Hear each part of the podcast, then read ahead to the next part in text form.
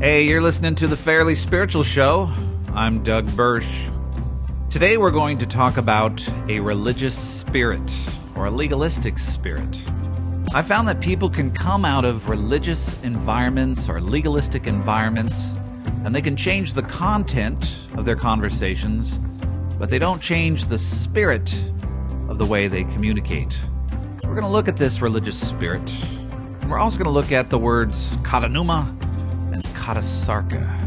What does it mean to have a better dialogue? Fairly Spiritual coming up.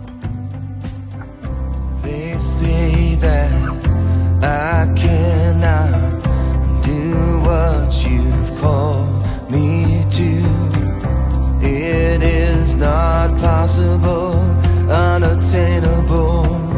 I will never see it through. But you've spoken by your word, your Holy Spirit's leading me. You are my only one, you're the only one worth living for, so I'm holding all my dreams.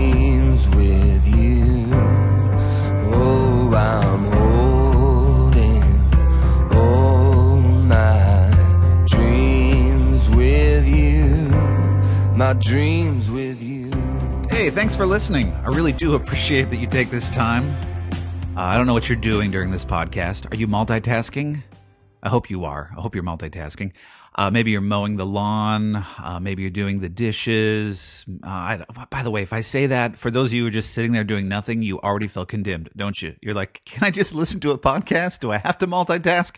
Whatever you're doing, thanks for joining us today.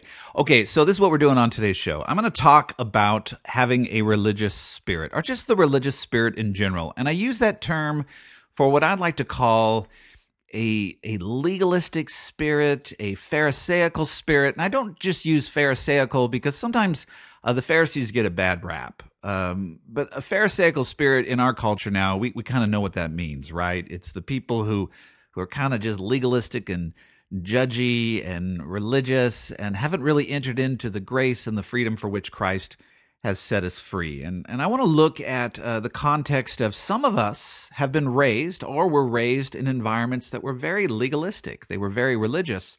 And we might have come out of those environments, but maybe we are still carrying on the residuals of those environments in our attitude, in our spirit, that we might still have a religious spirit in the way we communicate. And so I want to get into that. And also I'm going to talk about the fact that I talked about this in a class. I teach some theology classes from time to time, and students were so excited about something I taught that all the students in my cohort, or at least most of them, went out and got tattoos of one of the things I taught. And I'll tell you about that phrase, but it made me a little nervous. You know, where you're like, uh-oh, I hope I was right. Because if not, if I change my theology, you have a tattoo on your arm or wherever I don't know where they put it. I didn't ask. I didn't want to know. That's another issue. So anyway, I'll tell that story about how I taught this point on from the Greek, from the Apostle Paul's teaching on living according to the Spirit versus the flesh. And some students were like, yeah, we went out and got tattoos. And for a moment, I was like, boy, I better really believe what I'm saying here, because there are consequences to this. But before we talk about this religious spirit, I just want to give an announcement to everyone. We are so close to my book being available. I've written a book called The Community of God, A Theology of the Church from a Reluctant Pastor. And you can go to my webpage, fairlyspiritual.org. It's going to come out in paperback, on Kindle, a digital version for your digital readers. And also there'll be an audiobook as well. The book is about my heart. It's my heart about the church. And I really encourage you, if you need a theology that would help you where you struggle with abiding with community, you struggle with relationships, it's about relationships of why we need each other, from marriage to family to friends to the church. So we go into some deep theology. We talk about Adam and Eve and Cain and Abel and the Tower of Babel, and we just work our way from the Old Testament up into the New Testament. We talk about how Jesus ministered through community. It's a huge just, it's my heart concerning community. But the reason I wrote it, besides God just telling me to do that, I felt the Lord had led me, is I wrote it because I don't like community. I don't like being around people. I don't like being hurt. And I talk about that in the book. So it's not one of those accusations like, if you were a better person, you'd go to church. What I'm writing is an argument for why I believe it's biblically based and right for us to be in community, but why I don't want to be in community and why I want to run away. And so I think it would help anyone who struggles with that. It'd be great for pastors, leaders, and congregants, that's such a weird word, lay people, that's a worse word. So anyway, it'll be available for people who are just interested in this. I know it's not that sexy of a topic. My kids tell me not to use the word sexy, but I'm bringing sexy back. Anyway, no, I'm not bringing it back. I think someone else already did that. But anyway, I would encourage you, go to fairlyspiritual.org and find more information, or it'll be available on amazon.com. There are so many ways to avoid this book, really. So enough of that. Let's get into today's topic, a religious spirit. People have asked me, what do you mean by religious spirit? And when I use that term, I think in terms of a legalistic spirit, a spirit that's not based on a relationship with God and a leading or the leading of the Holy Spirit. And I want to give a couple categories that I've seen in the church, and this is something I think we need to address, because communication is not just about our content. And I think we really miss this in the information age. In our information age, we seem to boil all truth down to content. What I can post, what I can tweet, what I can write. You know, even I just talked about a book, right? It's the content that I can write down. But the Bible talks a lot about the spirit of our communication. It talks a lot about relationship, and those issues of relationship and the spirit and the motivation behind why we communicate is very important, and it's important to the ministry that I do. And so when I started this show back up, The Fairly Spiritual Show, I wanted this to be a central issue that I brought to you. I want you to know that this is my heart. And I'll just put it this way. I've been around people who agree with me theologically. They agree with me theologically in the truths. They believe in the Trinity. I believe in the Trinity. Or they believe in the virgin birth. Or we could take a test on who is Jesus. Jesus is the Son of God. We could go through those tests and we could score the same, right? As far as we agree. But when we hang out, or when we interact, or when I see them interact in social media, or I see them interact in the world, their spirit and their attitude is opposite from mine, or my spirit and attitude is opposite from them. In fact, I feel as if I have hardly anything in common with them except for our agreed-upon principles, or our agreed-upon theology or doctrine. On the other hand, I've met people where I disagree with them on many doctrinal points, and yet at some level I connect with them at a pretty profound level with the spirit of their communication. Now, I think this is something we need to delve into, because I don't think that in heaven God is doing this. He's saying, well, as long as you can fill out the form and answer the right questions, then you're okay. I don't think it works that way. I don't think there's this hierarchy of what's most important is you have the right content, but you don't have the right spirit.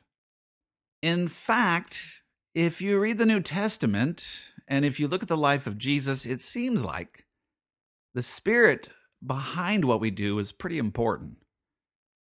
The motivations behind what we do are pretty important.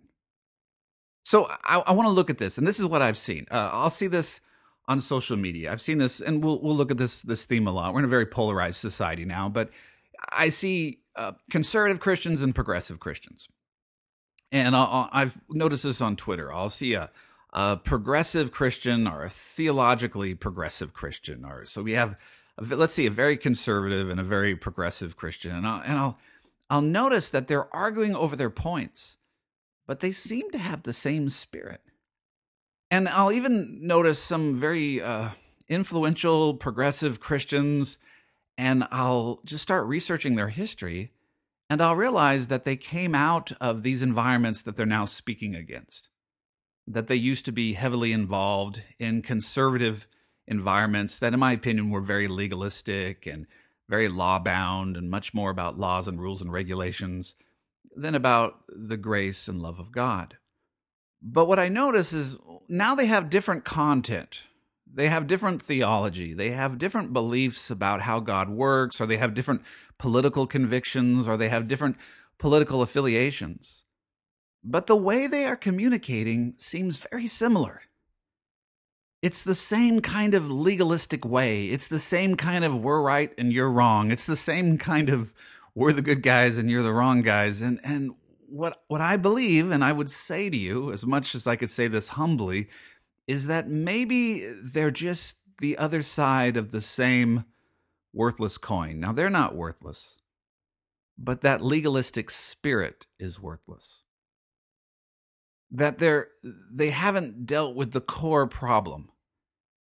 That the core problem is that we are not saved and we are not made righteous based on having really good opinions about really good principles, and that we don't communicate the gospel by having really good principles and really good laws and really good regulations and really good thoughts, and we don't rally around one another by, we all agree with these really good principles and these really good laws and these really good regulations. And I'm going to show you how this works itself out. Here's one category that I've seen. Now, within conservatives, and there's been this new brand, in the Northwest this happens. I'm in the Seattle area, and you see this. There were people who were raised in legalistic environments that had lots of rules. So they were raised in environments where you don't drink, you don't smoke, you don't chew, you don't go with girls that do, right? You don't do any of those things. If you're in a movie theater, if you want to go way back, if you're in a movie theater and the Lord returns, you're not going to heaven because clearly God isn't in the movie house. You don't dance, your skirt goes down to your ankles. Whatever the form of legalism is, there was this big list of rules. Now, some of the rules were written down. Some of them were just implied, and you knew. The righteous people do this, and the non-righteous people do that. There's all these rules. Maybe one of the rules is just, you don't drink ever. You don't drink any alcohol. It's wrong. Sinners drink alcohol. The righteous don't. So there are some people who were raised in those environments, and they believe that, well, that's wrong. Those rules are wrong. And so now they decided, oh, I don't want all those rules. Now, this is what I've seen. Instead of moving to a different foundation, they just go from having a lot of rules to no rules, or maybe one or two rules. It's still a form of legalism. It's just a different amount of laws. And I've seen this expression. So they'll still live their life based on, you're righteous if you do these things, and if you don't do these things, you're not righteous. It's still a system. It's still based on righteous people do this and non-righteous people do this. It's very systems-based. So they'll have this rule, and I remember seeing Mark Driscoll would do this in his writings about alcohol.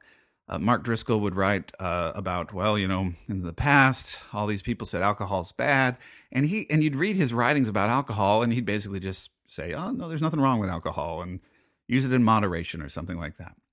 But to me, he was just making another law. So the old law is alcohol is bad.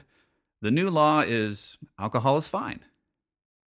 And that's what you see. I'm around people who they had a form of legalism when they were younger, where there was lots of rules and regulations. And now they say, well, I'm free from that, so I can kind of do whatever I want. And here's the few laws I follow. And they'll write those laws down, whatever they think they are. Because I'm not under legalism anymore, I don't have to worry about drinking. I don't have to worry about where I go. I don't have to worry about swearing. I don't have to worry about, because swearing's a law. So in the old time, swearing's a law. The new law is swearing's okay. But the reality is, those are still just laws. The old law was swearing's bad. The new law is swearing is good. It's still just a form of legalism. It's just new legalism. And you can see the consequences of this, how they could be really damaging.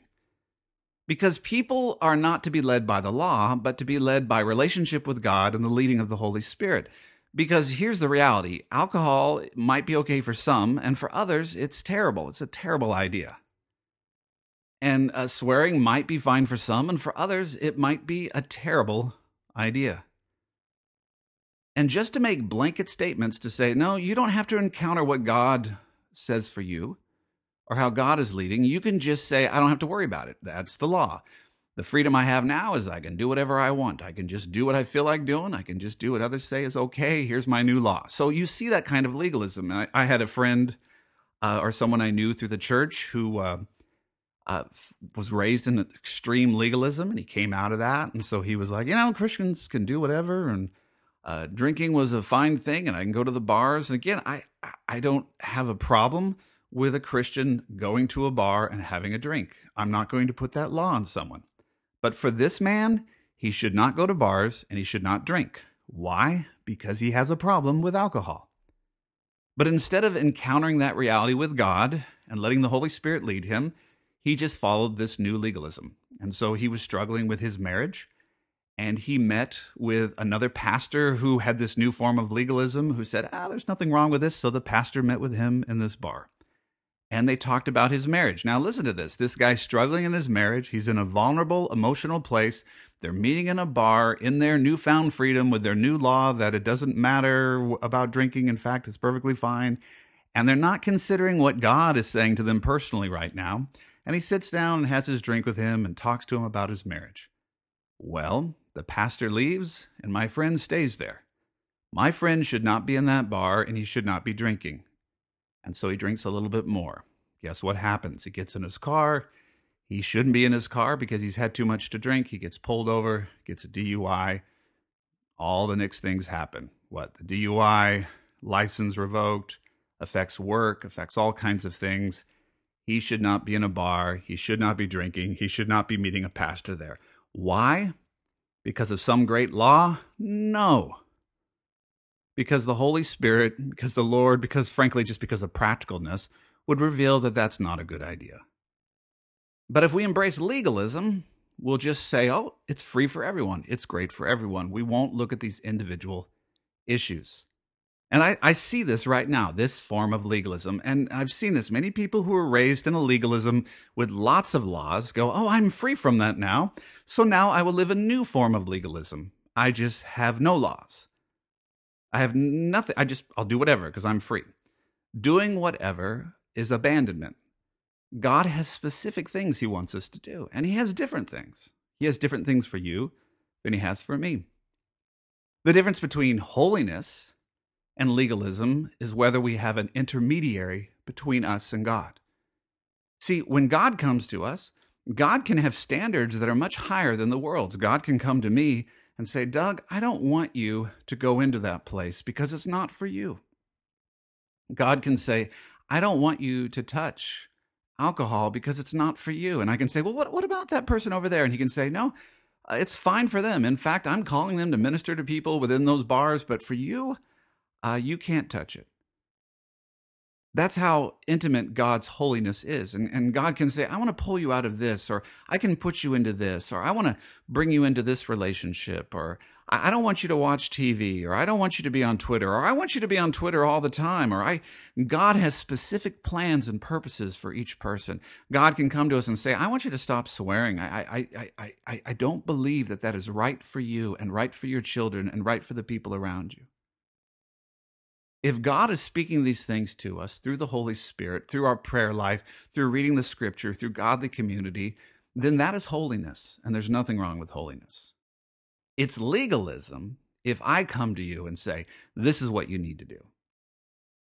You need to stop using Twitter, or you need to stop going there, and you need to stop doing this, because righteous people do this and unrighteous people do that. Now I am an intermediary, and I'm becoming your God, and I'm becoming your judge, and I'm putting a law on you, instead of bringing you into relationship.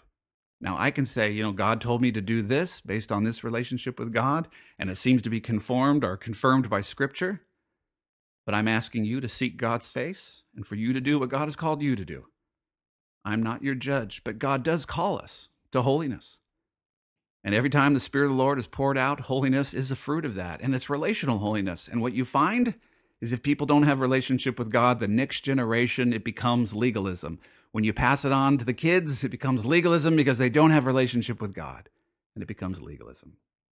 That's one form of legalism, going from lots of laws to no laws or to no regulations. It's not about regulations. It's about relationships and the leading of the Holy Spirit. I've also seen this, that some have gone from one set of laws to a different set of laws. We used to have conservative laws, now we have progressive laws. But the same spirit of attacking people, the same spirit of judging people, the same spirit of calling people righteous are not righteous based on whether they believe the way we believe, whether they have the same political persuasions, whether they address the issues in the same way we address them. Loving people differently based on whether they have the same political or social convictions that we have. You see the same spirit, but just addressed in a different way. Attacking people, devouring people, harming people with a different perspective than us because they have different opinions than us.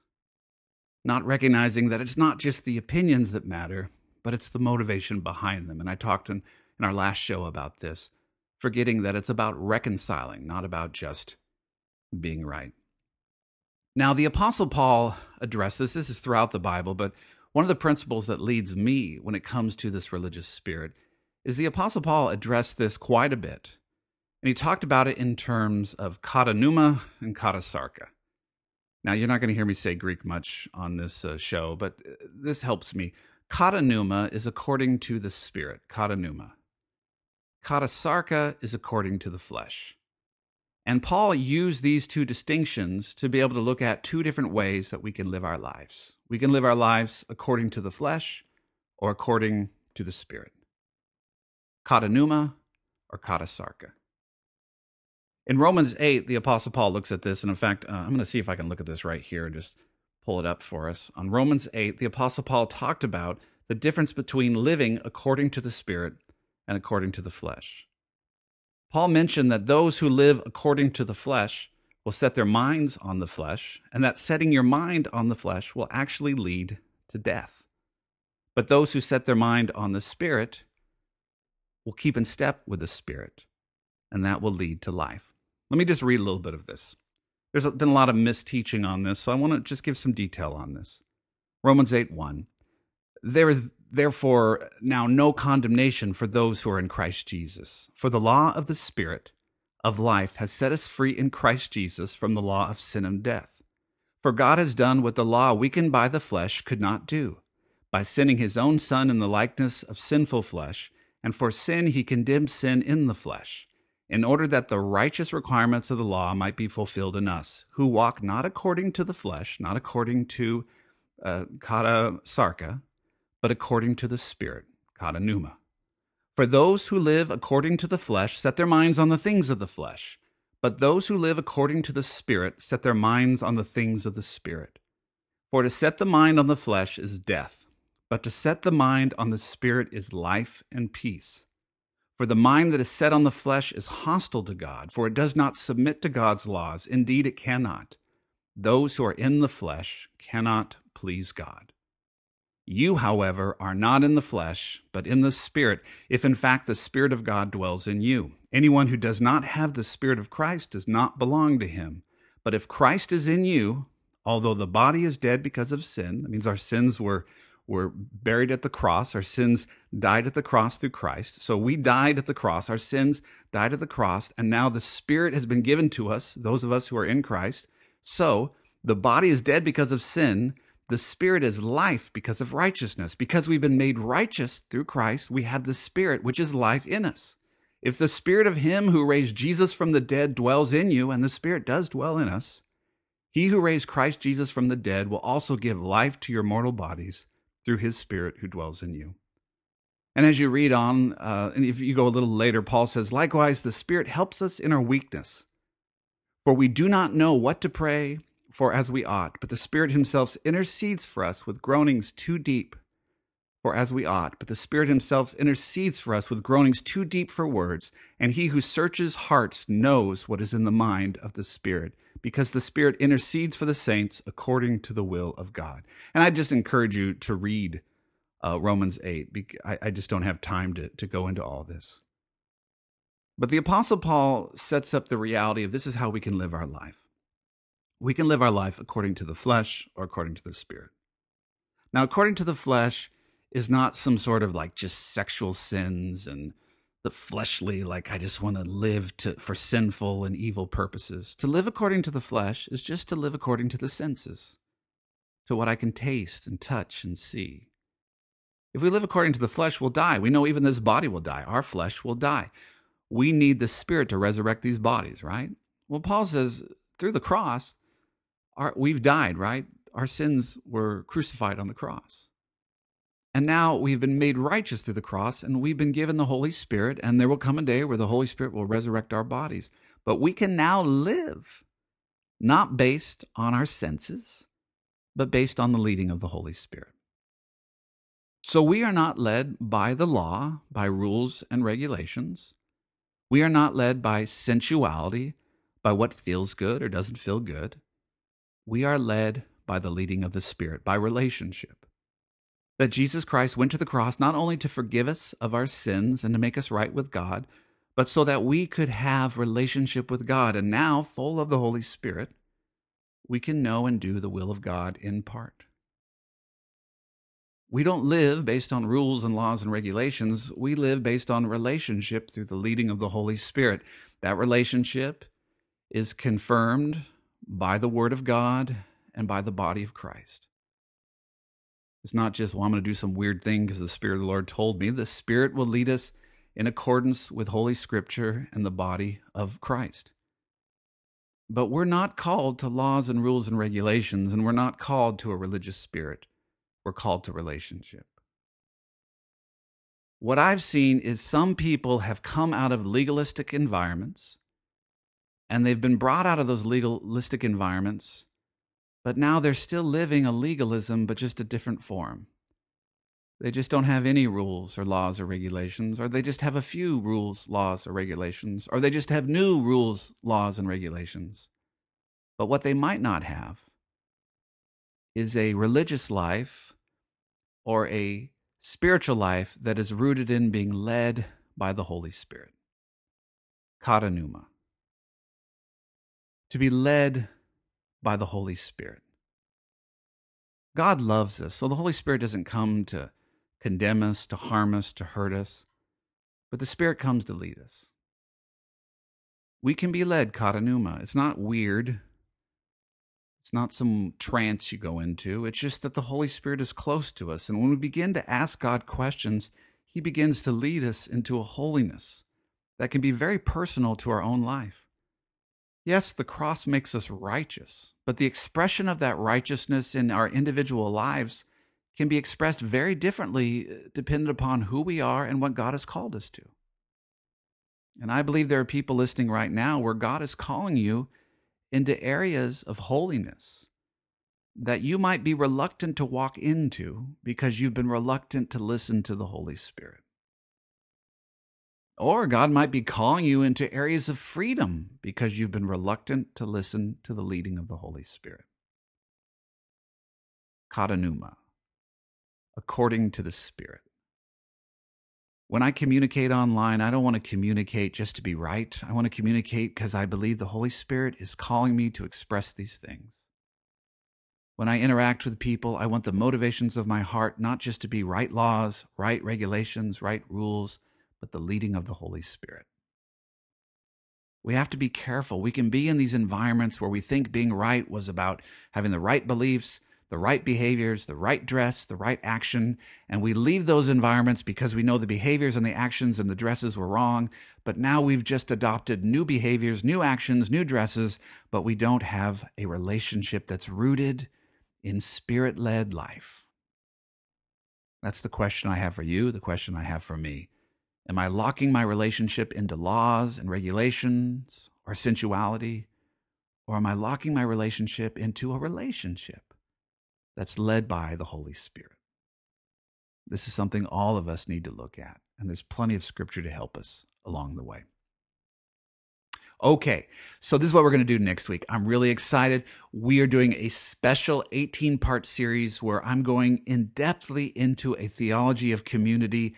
You're going to have I don't know how to explain this, but a full immersion into why community is central in the Old Testament and the New Testament, why the church is central, why relationships are central. I think it'll encourage your heart greatly. I'm really excited to bring this to you. I've already worked on a couple shows. I think you'll be greatly encouraged.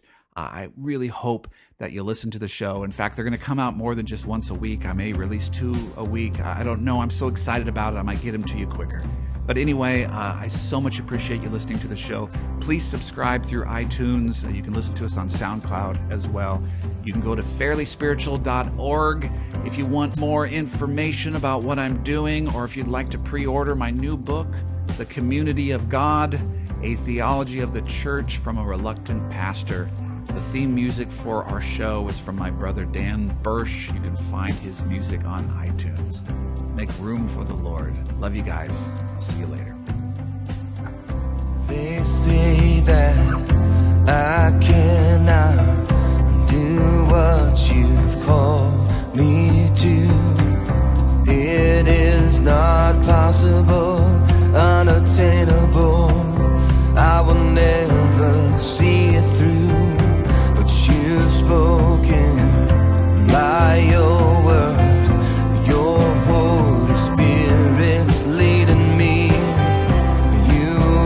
My only one, you're the only one worth living for, so I'm holding all my dreams with you. Oh, I'm